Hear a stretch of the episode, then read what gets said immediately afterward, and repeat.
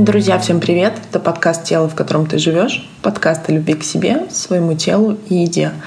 Меня зовут Дарина, и мы сегодня традиционно говорим с психологом, психотерапевтом, специалистом по коррекции расстройств пищевого поведения, специалистом нашей команды Mental Nutrition Мариной Емельяновой. Мариночка, привет! Приветствую, дорогая! Приветствую всех наших слушателей! Мы начинаем нашу тему. И сегодня мы с Дариной решили очень серьезно обсудить вопрос, связанный с расстройством пищевого поведения, потому что очень часто сталкиваемся с неким непониманием или, знаете, отсутствием критического мышления, что ли, да, к тому, что является серьезной проблемой, которую мы не до конца осознаем, а, которую мы стараемся решить так на лайте, да, авось поможет, или у меня такое же было, но сейчас вроде бы нет, и тогда не нужно прикладывать никаких ни усилий, ни пониманий для того, чтобы разобраться в первопричинах. В общем-то, постараемся донести до вас глубокий смысл этого состояния. И у меня большая просьба для наших слушателей, да, чтобы вы а, пропускали каждое слово через себя. Если вдруг вы не до конца понимаете где-то что-то, не стесняясь, задавали вопросы, и чтобы у нас с вами была возможность, ну, прям вот детально, да, разложить все по полочкам и вот дать то самое понимание, которое будет первым шагом для решения данного вопроса для решения данной проблемы.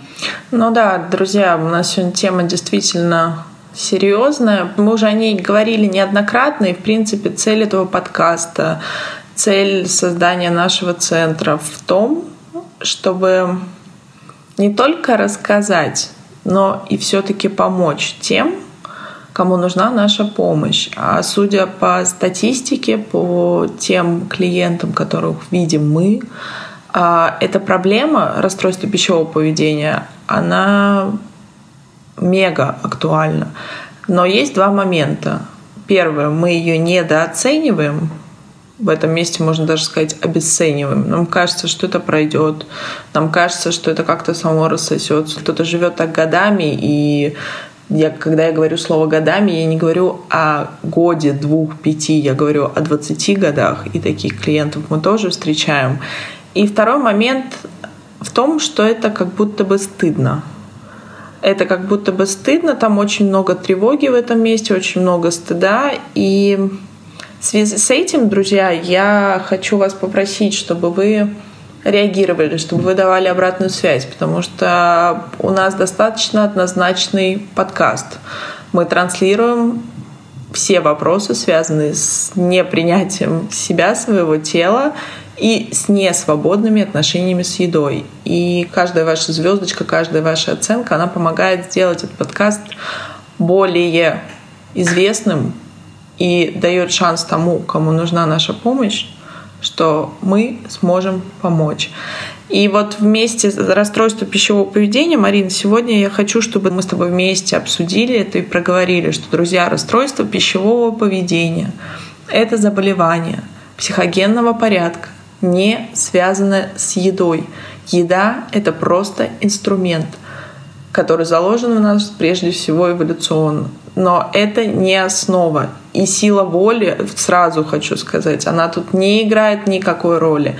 И самое главное, что вот с самых первых минут я хотела бы сказать, что мы не можем обесценивать это заболевание. Мы не можем его недооценивать, потому что последствия могут быть, о которых мы будем говорить позже, критичны и страшны. Вот, наверное, как-то так. И, Марин, в этом месте хочу тебя спросить, вообще с чего начинается расстройство пищевого поведения и вообще что это? Давай вот вернемся к базе. Да, абсолютно точно. А, друзья, тоже в этом месте да, хочу как-то вот сказать, что задача не испугать, а, а задача донести глубокую мысль, да, которая поможет вам в дальнейшем оттолкнуться от первопричины. И на самом деле, почему расстройство пищевого поведения, да, это именно психогенный характер? Потому что в основе расстройства, ну, прям вот в 99% случаев, да, лежит тревожно-депрессивное расстройство. И это лечится только с помощью психотерапии. То есть вот куда выведет вас тревожно-депрессивное расстройство, да, это уже вторично. В данном случае, если мы с вами говорим про расстройство пищевого поведения, то это о том, что вывело ваше тревожное депрессивное расстройство, да, вас именно а, к отношениям с едой и к их не совсем экологичному проявлению. Поэтому вот в чем здесь вот как раз-таки вот эта вот критичность, да, в чем здесь необходимость для понимания в том, что без проработки первой причины того самого тревожно-депрессивного расстройства нельзя откорректировать последствия. То есть ваши отношения с едой, которые у кого-то да, уходят в булимический характер, у кого-то в анорексический, у кого-то в компульсивное переедание, хоть это ну, не совсем РПП, да, но так или иначе оно а, к этому однозначно относится. В общем-то, суть здесь какова? Если вы наблюдаете у себя определенные отношения с едой, которые по вашим ощущениям, по нашим многочисленным опросникам, да, по нашей обратной связи, везде и всюду сейчас можно открыть, э, пройти какой-то тест да, и понять, что вы отклоняетесь от нормы. Если так или иначе вы это у себя обнаруживаете и сами понимаете, то здесь первое, что нужно сделать, это найти специалиста именно, который работает с расстройством пищевого поведения, а не блогера, не диетолога, не нутрициолога. Да, это все здорово в дополнение, мы очень часто вам рассказываем про комплексный подход, да, но первое для вашей диагностики и для понимания того, что происходит непосредственно с вами, если у вас остаются вопросы после того, как вы сами себе ставите диагноз, да, в кавычках, это нужно найти специалиста, который в этой теме работает, который компетентен в этой области, и уже с ним провести некую диагностику себя с точки зрения, в какую сторону двигаться, из чего начать эту работу. И коль уж меня в эту сторону поволокло, да, хочу дополнить, что в нашем центре специалисты проводят диагностические сессии бесплатно пока. И это Дарина делает для вас в первую очередь и для того, чтобы вы находили возможность вот этот вот путь к выздоровлению да, каким-то образом себе намечать. Марин, да, и вот ты сказала про блогеров, про нутрициологов. Я сама являюсь нутрициологом. И это страшно, когда ко мне приходят, обращаются клиенты с запросом, вы знаете, мне бы тут питание скорректировать, и тут такая иллюзия гиперзабота о себе, о своем теле, о своем внешнем виде, все все понимают – пока ты не начинаешь в ходе, вот кто был у меня на консультации, знает, что тут достаточно большой опросник, анкета и анализы, и ты видишь, что есть вопросы. И когда ты начинаешь задавать их в части пищевого поведения, то чувствуется большое сопротивление и, знаете, вот такой побег, что у меня нет проблем. Но просто я периодически сижу на диетах строгих, которые несопоставимы вообще с человеческой жизнью. А потом у меня происходят срывы естественные, которые, друзья, они естественны в этом месте, потому что наш организм хочет жить. ему все равно, что ваше платье, которое вы купили на 5 размеров меньше к Новому году, вам очень как необходимо в него влезть. И вот тут происходит компульсия переедания. А потом еще примешивается в этот коктейль колоссальное чувство вины и стыда. И избавиться от этих псевдоненавистных килограммов находится способ – булимия. И в этом месте меня пугает то, что мы все равно продолжаем слепо верить в то, что это как-то само рассосется. Опять по кругу обращаемся к тому, кто даст нам волшебную пилюлю. И чаще всего этими людьми являются реально диетологи. Хорошо, если так, если это врач, врач-эндокринолог, диетолог, либо нутрициолог, который не всегда сможет, не имея психологическое образование, да, это ему естественно, определить, что проблема-то как бы все-таки в другом. И он добросовестно выполняет свою задачу, свою работу. Но только это не помогает, а еще усугубляется. И вот у меня в связи с этим, Марин, вопрос – почему те, у кого расстройство пищевого поведения, так боятся, именно боятся, э, даже бессознательно, обращаться все-таки к специалисту, который работает с расстройствами пищевого поведения. То есть тут вопрос, что это как бы наш такой страх, что нам скажут, что мы больны, да, в том-то плохом понимании – или это просто защита нашей психики, что этого нет. Закрой глазки, знаешь, детская позиция, этого не существует. А, смотрите, друзья, но здесь, наверное, хочется начать с того, что, в принципе, это часть нашего менталитета. Да? Лечить все самим, фантазировать о том, что мы справимся, да, обойдемся какими-нибудь лайтовыми способами. Это первое, на что стоит обратить внимание. И если брать здесь именно а, термин такой, да, который определяет это состояние, это называется анозгнозия, то есть отсутствие критического мышления к тому, что со мной происходит. Причем, обратите внимание, это мы сейчас с вами про расстройство пищевого поведения говорим, да, и не принимаем его как заболевание. А здесь есть своя специфика, потому что на самом деле эта тема еще очень свежа а, с точки зрения понимания того, что это реально болезнь, да, то есть если мы там с вами будем про онкологию говорить, например, то там а, меньше. И в редких случаях человек встречается вот с этой вот аназогнозией и нежеланием признать свою болезнь, хотя и там это происходит. То есть, а будь что будет, я не буду об этом помнить, я не буду в это верить. Но РПП на самом деле это такое модное, да, новое заболевание нашего времени, а, в котором у нас порой информации мало, а, в которой эта информация разнится, да, когда вы из разных источников ее получаете, а, в которых вот посмотри налево, посмотри направо, РПП связали с лишним весом и с недовольством своим телом, да, и пытаемся найти способ убрать именно вот эту вот проблему. А тут вот мой любимый блогер, да, рассказывает о том, как он похудел, как он справился со своими пищевыми привычками, как он тело привел в нужную форму. А тут вот, я не знаю, я еще что-то увидела, и мне понравилось, я пошла туда. А тут мне фитнес-тренер что-то посоветовал.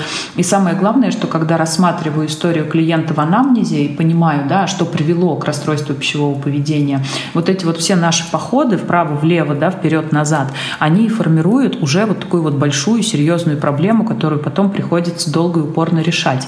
Причем подключая сюда и других специалистов, в том числе и такого как психиатр обязательно, да, потому что если тревожно-депрессивное расстройство, оно запущено, то здесь без помощи медикаментозной поддержки не обойтись. И это идет такой же основной схемой да, в рамках лечения, как и работа с психотерапевтом. Безусловно, без коррекции питания здесь не обойтись, да, и нутрициологи, и диетологи однозначно должны быть в этом контакте с человеком, который пытается излечиться и который осознает всю критичность обстановки. Но так или иначе, да, этот подход должен быть комплексным изначально. И по поводу вот этого вот страха, нежелания принять, то, что действительно происходит. То есть, если ответить четко, да, то первое это недостаток информации, второе это запутанность в этой информации, то, что мы уже перестали соображать, а это про это или про это, и не знаем, у кого спросить. И третье это, конечно, особенности нашего мышления, особенности нашего менталитета, ну, как бы вот решать проблему поверхностно. Да? То есть, если зуб не болит, мы к зубному не идем. Если у нас там ничего серьезного нет, а зачем нам каждый год обследоваться? Да?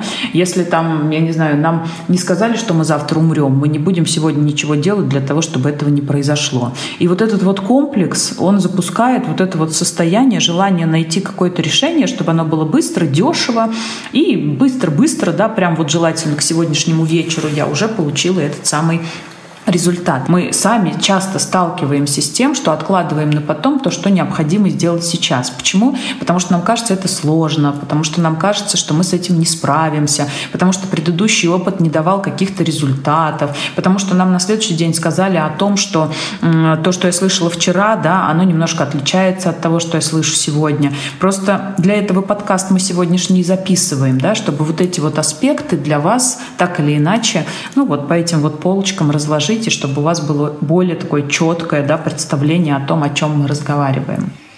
Ну да, ты знаешь, э, Мариш, спасибо тебе, как всегда, очень четко. И ты сказала вот про три пункта, а я бы хотела еще добавить четвертое. Это наши вторичные выгоды. И вот сейчас я уверена, кто нас слушает, наверное, они сжимаются в такой плотный комочек, ежик а на самом деле, друзья, вот попробуйте примерить. Если у вас есть расстройство пищевого поведения, ведь очень же удобно. Помните цикл зависимости? Триггер, реакция, закрепленная привычка, подкрепление. И вот так по кругу. И как было бы неплохо, да, быть таким всемогущим, который может снять стресс едой, вкусной, жирной, обычно мы любим такое, сладкое, а самое главное, есть способ, как от этого избавиться. Запихай два пальца в рот, и, собственно, якобы все сработает. Так вот, во-первых, друзья, это иллюзия с точки зрения физиологии. Все равно половина съеденного, даже если оно окажется где-то в другом месте, оно усваивается, особенно быстро усвояемые углеводы, которые практически начинают усваиваться у нас во рту. И второй момент, что это убивает нашу психику. И вот в этом месте про вторичные выгоды мне хотелось бы обратить внимание, что Тут срабатывает страх, я его понимаю, и, естественно, Марина, как специалист, мы все, каждый из нас это понимает, что мы не хотим обращаться, потому что наша жизнь не будет прежней. То есть нужны будут какие-то новые действия, нужны будут осознания, нужны будут какие-то инсайты о себе. Никому из нас не хочется не хочется копаться в плохом. Знаете, мозг запрограммирован так, что он хочет испытывать радость и всячески избегает каких-то несчастливых моментов, сложностей и боли. И вот это в том числе то, что приводит нас к расстройству пищевого поведения. И вот в этом месте, Марин, хочу тебя опять же спросить, мы приняли тот факт. Вот человек осознал, что у него расстройство пищевого поведения. Кому сначала идти? Психологу или сразу к психиатру? И вот, друзья, в этом месте хочу еще обратить внимание, сейчас мы будем с Мариной говорить по поводу психиатров, что медикаментозная поддержка — это не стыдно, друзья. Мы с вами все равно колбочки биохимических реакций. И то, что у нас иногда бывает поломка в дофаминовой системе, в нашей нейромедиаторной системе, мы не можем это справиться сами. И ни один психолог, ни один специалист, и Марина, насколько бы она ни была высококвалифицированным специалистом с огромным опытом, она не сможет вам ни одной техникой поправить ваш гормональный баланс либо дисбаланс. То есть в этом месте тоже обращайте на это внимание, что вокруг антидепрессантов огромное количество мифов, историй. Да, это не самый лучший вариант, э, это не конфеты да, полезные, но в любом случае без них иногда бывает просто невозможно продолжать терапию. Поэтому будьте в этом месте внимательны. И вот возвращаясь к моему вопросу, Марин, кому все-таки первому идти, вот если у меня расстройство пищевого поведения? А, смотри, Дарин, я бы в этом месте ответила на этот вопрос следующим образом. То есть, если человек уже принял факт, да, осознал факт, что у него есть расстройство, то есть он определил критерий, что он булимик, да, или он анорексик, то здесь однозначно можно начать с психиатра. Но вот для того, чтобы поставить себе четкий диагноз, что мне нужно обратиться к психиатру, так как у меня РПП, а, я бы, конечно, ну, здесь рекомендовала обратиться к психологу, к психотерапевту, который в этой теме работает. То есть, чтобы именно он и подвел резюме вашего диагноза. Потому что ну, здесь еще, знаете, тоже есть такая уловка некая, особенно тогда, когда этот специалист, психиатр, он не работает э, в коннекте, да, с тем психотерапевтом, у которого вы будете лечиться. Ну, как бы вот вы пришли с проблемой, вот вы переедаете, вы обратились к психиатру, да, вы ему что-то рассказали.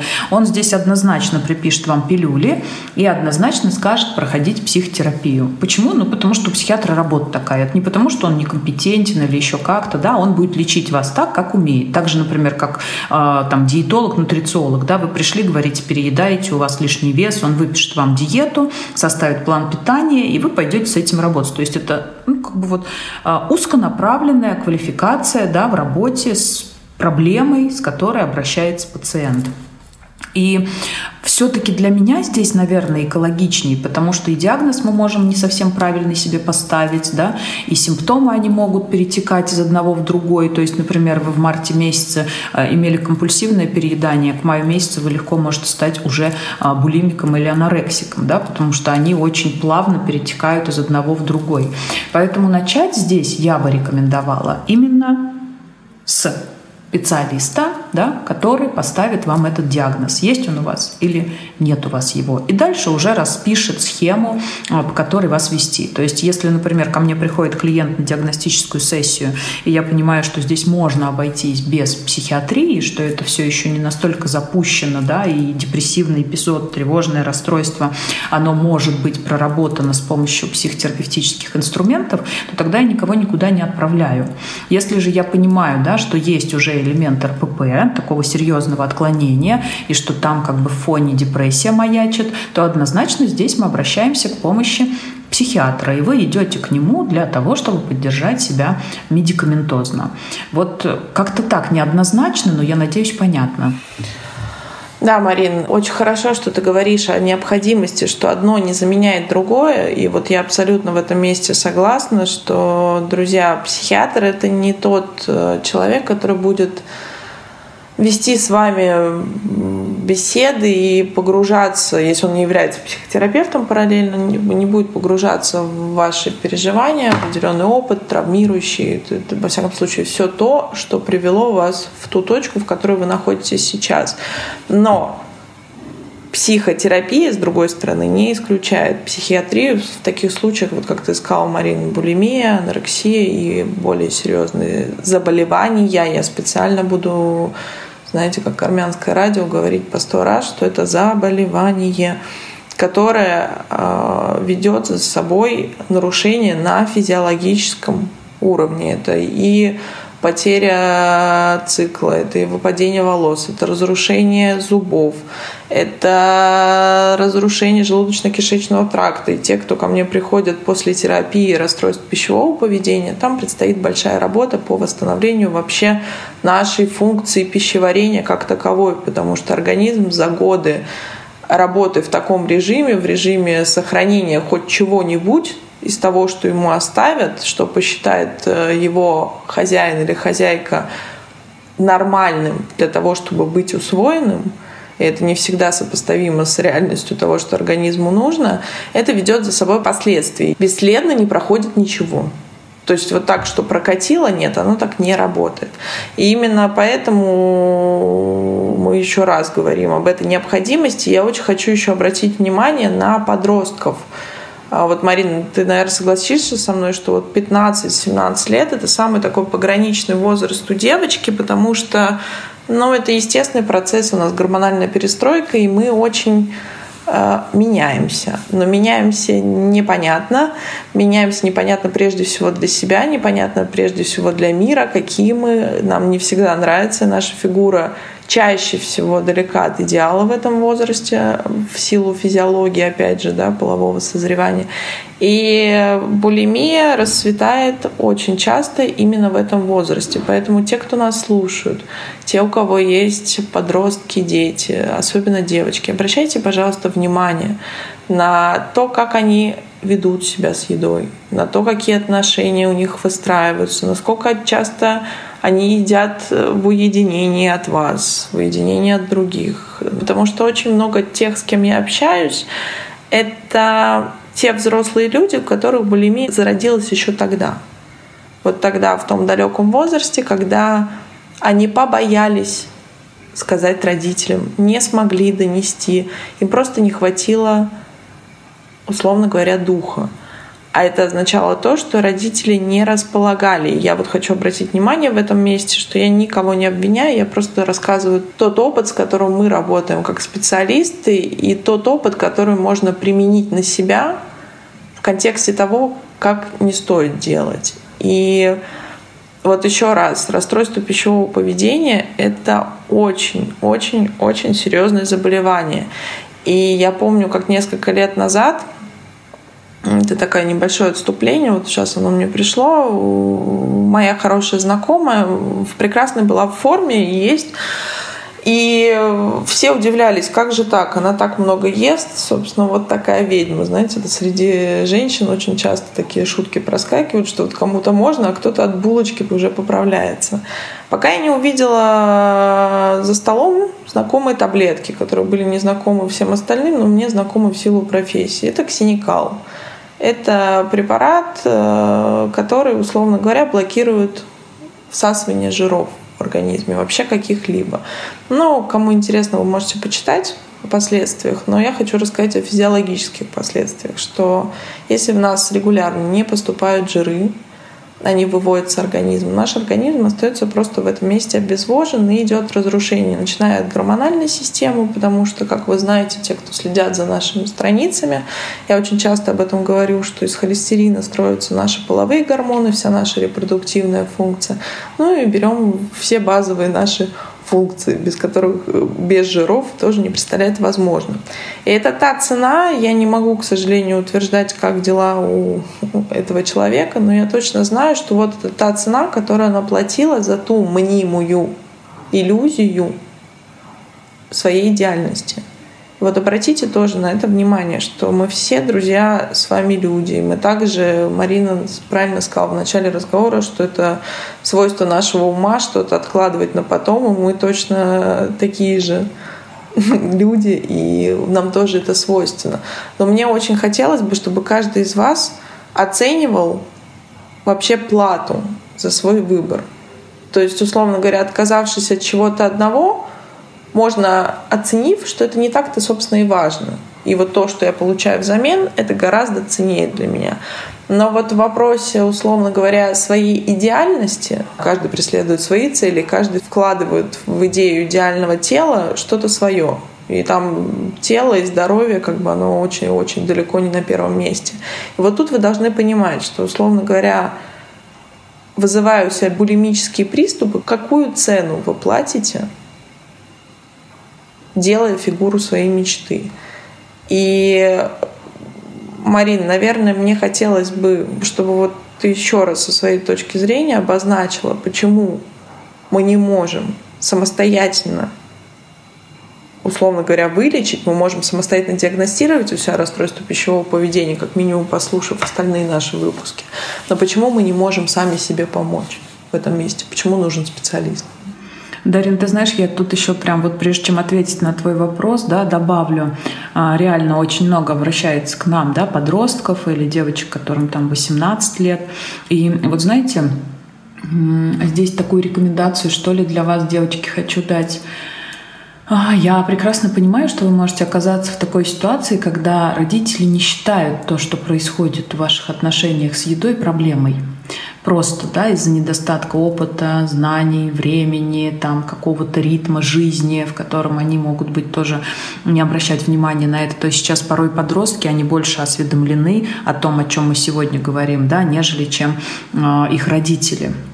И как здесь быть? То есть вы, например, осознаете, да, что проблема есть, что для ее решения нужно обращаться к специалисту. Вы понимаете, что этот специалист оплатный, да, что бесплатно так или иначе никто у нас не работает. И вот в этом месте есть еще такой порядок действий, когда вы приходите на диагностическую консультацию, которую мы сейчас проводим бесплатно. И если я понимаю, что вы еще несовершеннолетний подросток, да, и ответственность финансовую вы сами за себя еще нести по разным причинам не можете, а я, по крайней мере, дам заключение, которое вы покажете своим родителям, да, в котором будет описано и рассказано то, что с вами происходит, насколько это критично и к чему это может привести. То есть а, вот такой вот элемент, да, то есть здесь и для родителей такое пожелание, смотрите за своими детками, ну как-то вот контролируйте их отношения с едой, да, наблюдайте за ним, потому что это может носить носить такой скрытый формат и отсутствие возможности понимать о том, что у них есть проблемы. Это с одной стороны. А вот с другой стороны, когда обращается подросток, он говорит, да, у меня реально так, да, я рвоту вызываю, а, да, у меня тут вот вес ниже нормы, я уже не знаю, что с этим делать, я заигралась, да, и когда мы доходим до необходимости решать этот вопрос, а, ну, как бы они слетают с этой обратной связи. Почему? Потому что они не могут донести до своего родителя необходимость помощи себе вот с этой вот проблемой. И поэтому не оставайтесь ней один на один. Она может очень быстро усугубляться, она может приводить к очень страшным и даже летальным последствиям. Если вы понимаете, что проблема есть, если э, специалист это подтвердил, и если вы не знаете, как донести это до своих родителей, чтобы они помогли вам с ней справиться, то эту ответственность можно делить со специалистом. В данном случае я говорю про себя, да, потому что в любом так или иначе порядке, если мы понимаем, что вы несовершеннолетний подросток, и эта проблема имеет место быть, то однозначно здесь разговаривать нужно с родителями. Вот, поэтому не стесняйтесь обращаться, и после этого обращения мы уже понимаем, что со всем этим можно и нужно делать дальше. Вот, вот такой вот момент хотела в этом месте дополнить, добавить. А теперь отвечу на вопрос, почему мы не можем справиться с этим одни. А, смотрите, друзья, на самом деле тогда, когда наше подсознание, наша психика формировала это тревожно-депрессивное расстройство, учитывая те или иные обстоятельства нашей жизни, оно делало это так, чтобы это было зашито в недры нашего подсознания. Почему? Ну, потому что это один из способов да, подстроиться под ту реальность, в которой мы с вами находимся, в которой мы живем. То есть, по факту, изначально это делалось без необходимости это осознавать, потому что это был как некий способ спасти вас. Да?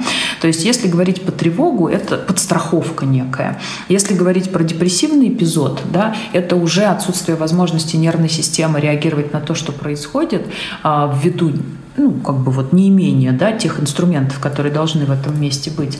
А так или иначе, любое наше с вами заболевание и тревожно-депрессивное расстройство, и расстройство пищевого поведения как следствие тревожно-депрессивного, да, оно нам было для чего-то нужно ввиду отсутствия у нас возможности проживать этот период жизни по-другому.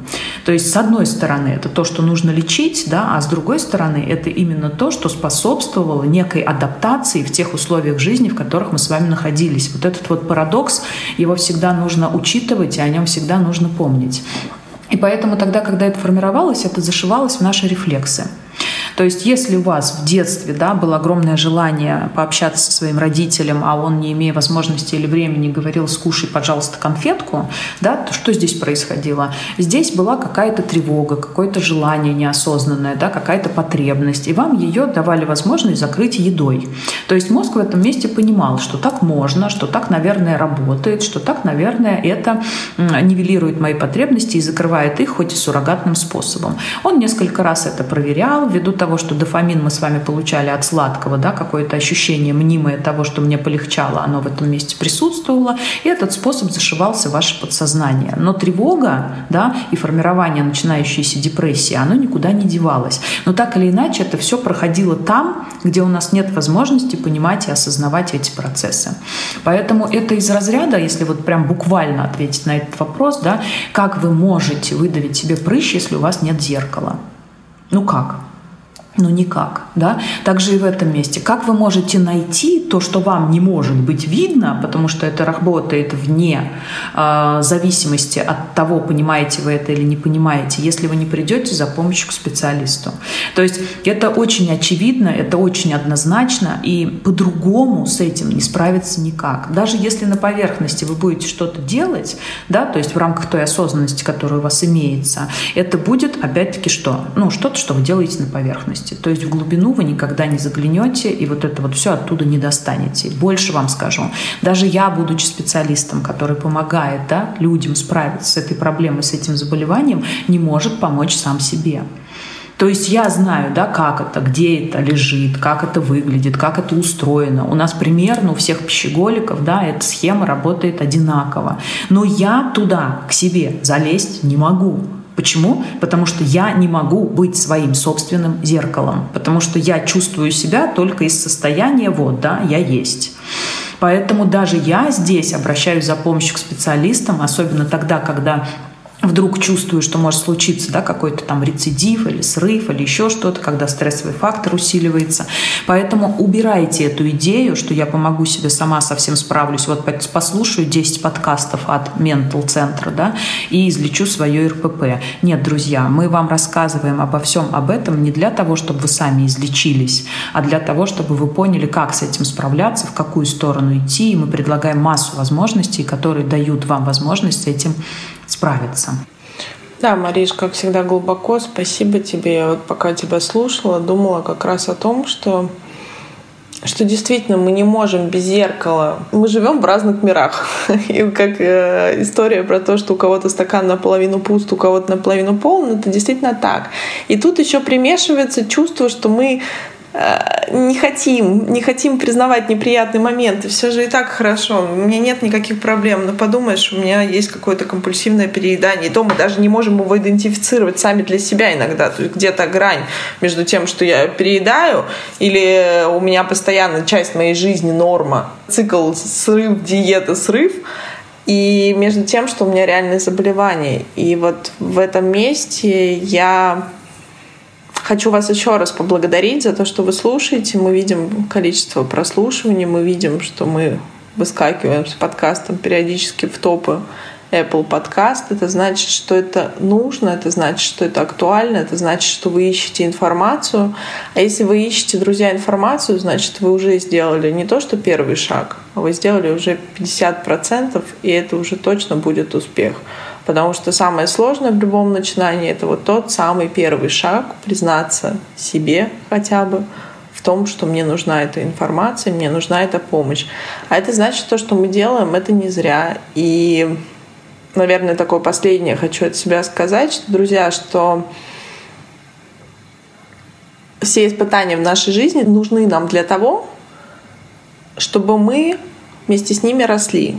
Если, условно говоря, часть вашей жизни — это расстройство пищевого поведения — то вы можете прямо сейчас, дослушав выпуск, поблагодарить его. Потому что любое заболевание, как говорил Синельников, да, возлюби болезнь свою или любой симптом, любое что, что-то, любое событие, которое у нас происходит, она означает то, что время перемен, время что-то менять. И в вопросе расстройства пищевого поведения это означает то, что время менять не ваши отношения с едой, а время менять ваши отношения с собой, с принятием себя, с любовью к себе. И Второй момент, который бы я хотела обозначить. Мы все сейчас зависимы от соцсетей, мы смотрим на мир идеальных людей, и вот э, заявив как специалист, как э, человек, который общается с психологами, с нашей командой, с другими коллегами, могу сказать, что эта вся картинка, она тоже чревато за собой нести определенные последствия. Вы должны на все, что вы видите, во всяком случае на просторах интернета, поддавать той самой нормальной критике, о которой мы с Мариной постоянно говорим. То есть критическое мышление никто не отменял. И это обязательное условие ваших гармоничных отношений с собой, со своим телом, этим миром и едой, друзья. Мариночка, спасибо тебе большое. Как всегда, у нас с тобой сегодня такой сложный разговор получился. Но ты, как всегда, шикарно раскрыла тему. И я думаю, что всем, кто нас слушает, это будет полезно. Спасибо и тебе, дорогая. Не без твоего участия, не без твоих компетенций, не без твоего опыта, да, не без твоих примеров. Вот, это такая совместная работа реально, и нам очень а, здорово, на мой взгляд, удается да, вот ВКонтакте каким-то образом это все в 3D-картинке представлять. Поэтому я благодарю тебя тоже за доверие, благодарю за то, что ты позволяешь мне делиться тем, что важно. Вот. Ну а вас, друзья, я благодарю за участие за отклики, да, за понимание того, что мы говорим, ну и за любую активность, которая нам всегда во благо, потому что нам хочется донести это в массы и помочь большему количеству людей. Спасибо большое, всего доброго и до новых встреч. Да, друзья, спасибо еще раз присоединяюсь к Марине. Спасибо за то, что слушаете, за то, что пишете, за то, что ставите оценки, за то, что присоединяетесь и таким образом все больше людей узнают о нас, о нашем проекте. Я напоминаю, что в нашем центре есть бесплатная диагностическая беседа с любым специалистом нашего центра. И мы всех ждем. Это был подкаст «Тело, в котором ты живешь». Всем пока-пока.